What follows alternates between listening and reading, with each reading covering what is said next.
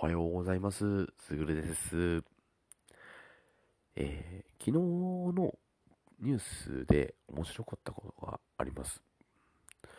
それは、ドローン式で行く空、えー空のタクシーっていうので、中国の方で開発をされまして、報道がありました。そちらはですね、機体は軽いことと、あと操縦がいらないので、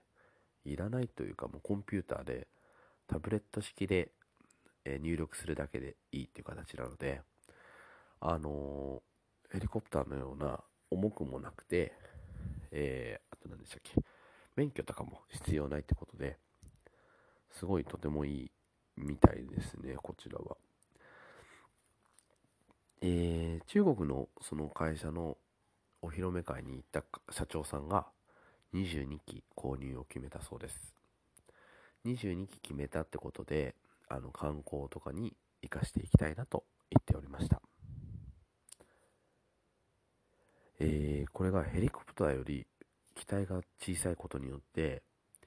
えー着地する場所がすごい各地で広がれる広がるってことで、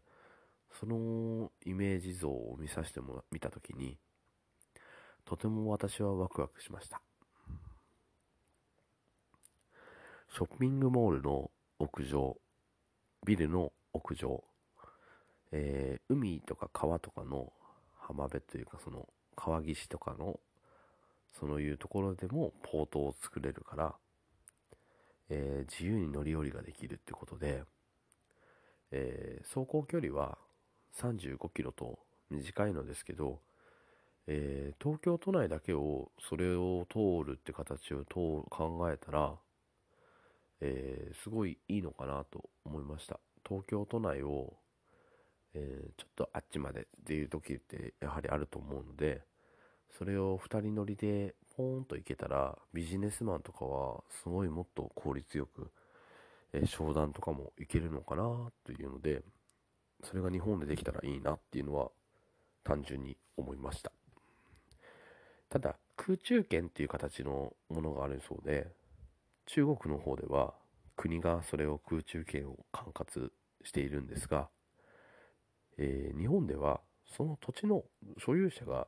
空中権を持っているということみたいなのでああそんなことも私は知らなかったのでちょっとその法整備がね難しいのかなと思っています日本だと。中国の場合はそれが国なんで国が認めればいいってことなんでああじゃあ実現はしやすいのかなと思います。はい。まあ本当近未来がどんどん近づいてきてるので、えーここから2020年から2030年にかけてよりこうデジタルが加速していく時代なんだなと改めて思いました。それではまたよろしくお願いいたします。